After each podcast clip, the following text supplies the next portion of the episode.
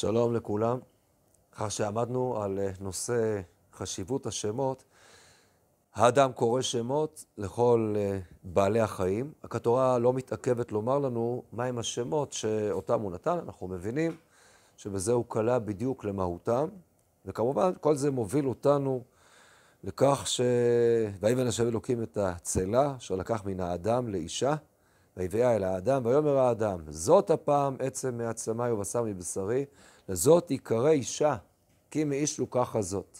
או, עכשיו הגענו סוף סוף אל התכלית, האישה נקראת אישה כי היא נלקחה מאיש, אומר רש"י, לשון נופל על לשון, מכאן שהעולם נברא בלשון הקודש, על פי מה שהסברנו בשיעורים הקודמים, הדבר הזה מובן. אני רוצה לגעת כאן בנקודה מעניינת.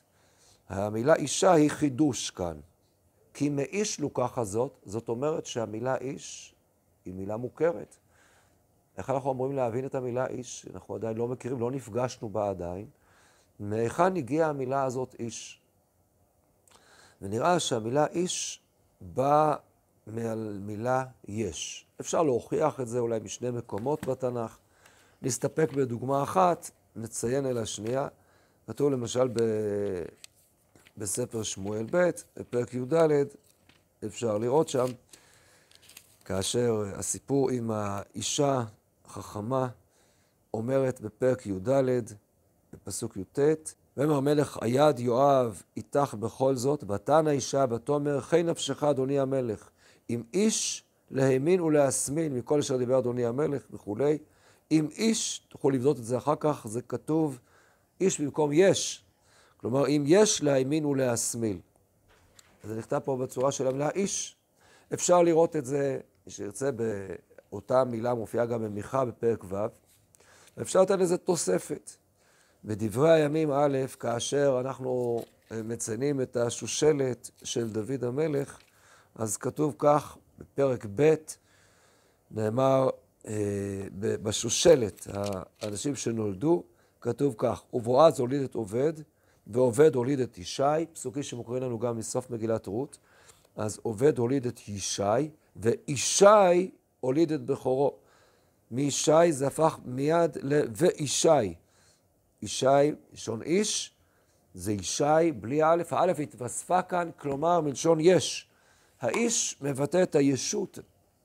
זו המשמעות של האדם, יש לו נוכחות, יש מציאות, הישות הראשונה שהוא מרגיש שהיא הכי חשובה, זה האיש. לכן אנחנו אומרים חז"ל, בכל מקום שכתוב איש, לשון חשיבות. אז זה מאוד מורכב העניין הזה. מכיוון שאם כך, אז אפשר לנסות להבין מהו הניגוד של היש. הניגוד של היש זה העין. ולכן זה אנחנו מוצאים בתחילת הפרק. ואדם עין לעבוד את האדמה. כל עוד אין בן אדם, יש עין. זו הפעם הראשונה שמופיעה העין. אז כאשר האדם מוכיח את נוכחותו בעולם, אז הוא נקרא יש. זה מסוכן מאוד, מכיוון שהעין הופך לאני. זה מין תחושה של אני, אני נמצא, אני קיים, וזה כבר שורש, שורש הרע.